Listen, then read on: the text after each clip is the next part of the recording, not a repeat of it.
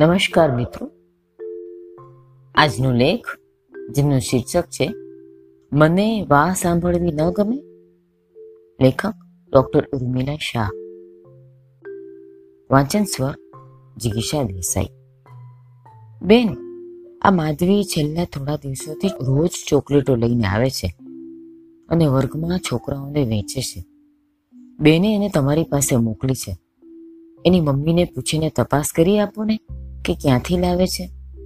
પ્રિયંકાએ ઠાવકાઈથી કહ્યું, બેટા માધવી, તું કેમ રોજ ચોકલેટો લઈને આવે છે? તારી મમ્મી તને આપે છે કે પછી તું ખરીદીને લાવે છે? એકાદ દિવસ લાવી હોય તો સમજ્યા, પણ આ બધા તો કહે છે કે તું રોજે રોજ ચોકલેટો લઈને આવે છે અને બધાને આપે છે. ખરી વાત? પણ માધવી તો એક શબ્દ પણ બોલે તો ને સજ્જડ થઈને ઊભી હતી. નીચું જોઈને પગના અંગૂઠાથી ભોંય ખોતરી રહી હતી. એની પાસે જવાબ જ ક્યાં હતો? આટલા બધા છોકરાઓને વેચવા માટે મમ્મી ચોકલેટ આપતી હશે? એની વર્ષગાંઠ હોય અને એકાદ દિવસ માટે આપે એ વાત જુદી હોય, પણ આ તો છેલ્લા છ સાત દિવસથી ચોકલેટની લાણી થતી હતી. માધવી શું બોલે? પણ જવાબ ન આપે ત્યાં સુધી બેનની ઓફિસમાંથી હલાય એવું ક્યાં હતું?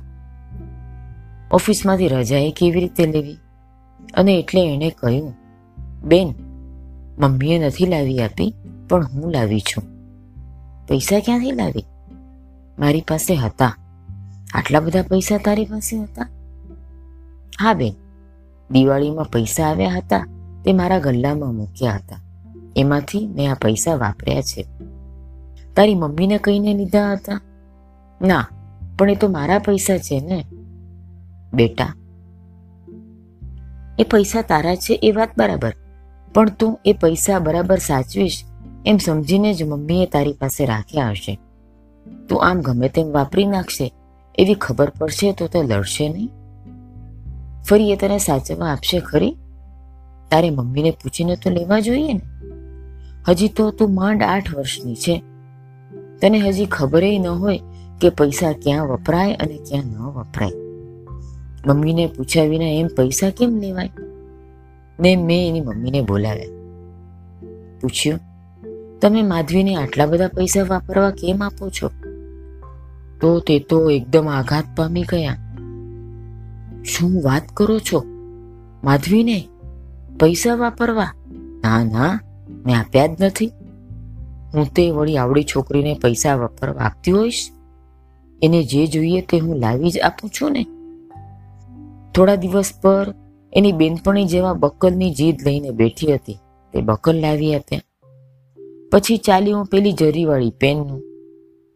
કોણ જાણે થોડા દાડા થાય છે ને કંઈક નવું તો ઊભું થયું જ હોય છે ને? કાં તો ટીવીમાં જાહેર ખબર આવી હોય ને નહીં તો સ્કૂલમાં એકાદ છોકરો લઈને આવ્યો હોય. ને પાછી ન અપાવીએ ત્યાં સુધી એવી જીત ચાલે કે કશાયમાં એનો જીવ ચોંટે જ નહીં ને? બાપ આજકાલના છોકરાથી તો ભારે તોબા. ધારે તે લે, ત્યારે જ જંપે એવા છે. આટ આટલું તો અપાવું છું. પછી એને ક્યાંથી જાતે પૈસા લઈને વસ્તુ ખરીદવા જવાની જરૂર પડી ગઈ? નાના બેન માધવી એવું કરે નહીં.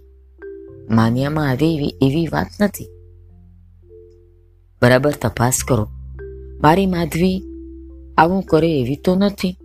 પણ આ કોઈની સોબતે ચડી ગઈ હશે. અરે ક્યારેય જૂઠું બોલતી નથી. પણ એની સાથે પેલી ક્રિષ્ના છે ને, એ બહુ પૈસા વાપરવા લાવે છે એવું કહેતી હતી ખરી. તમે બરાબર તપાસ કરો.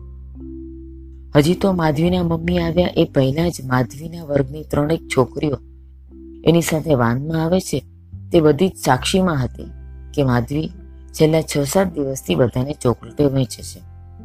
અને બધી પૂછપરછમાં માધવીએ પણ મને આડી અવળી કેટલી ફેરવી ને કેટલું જૂઠું બોલી છે, એની અકળામણ તો મગજ પરથી ઓછી થઈ નથી.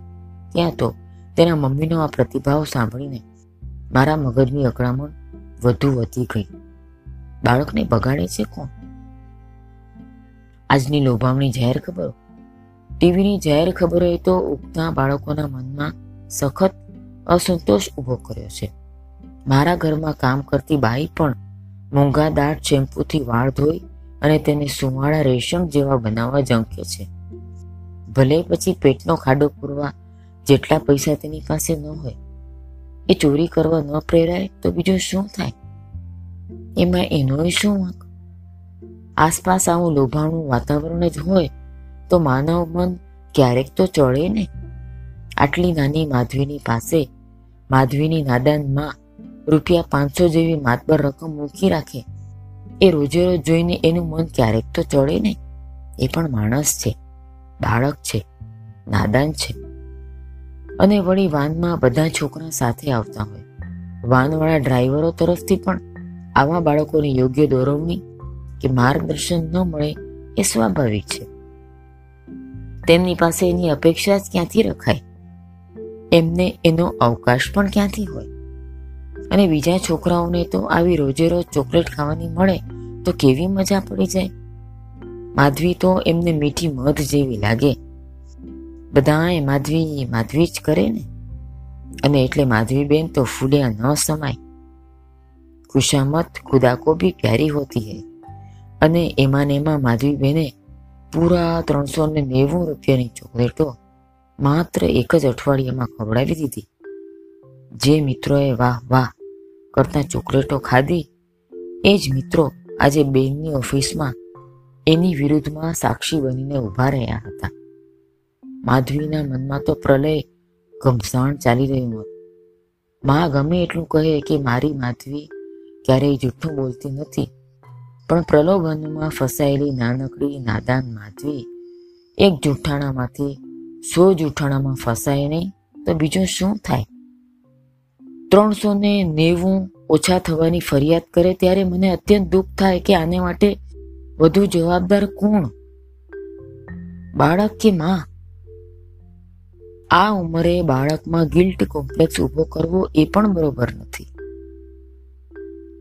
આટલા ઘેરા પ્રદૂષણમાં જીવતું બાળક લલચાય એ સ્વાભાવિક છે, પણ એ લલચાતા બાળકને લપસતું અટકાવવા માટે માએ એની સાથે પડે પડે જીવવું પડશે.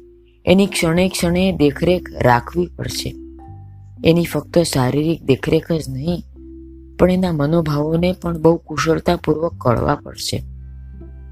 એનો અહમ પોષાય એવા બીજા વિકલ્પો એને શોધી આપવા પડશે. એનામાં આત્મવિશ્વાસ પ્રગટે એવું એનું વ્યક્તિત્વ ઘડવું પડશે. પૈસા ખર્ચીને આપણી જવાબદારી બીજાને માથે સોંપવાને બદલે, મારું બાળક એ મારી ચેલેન્જનો અભિગમ કેળવવો પડશે. અસ્તુ. આભાર.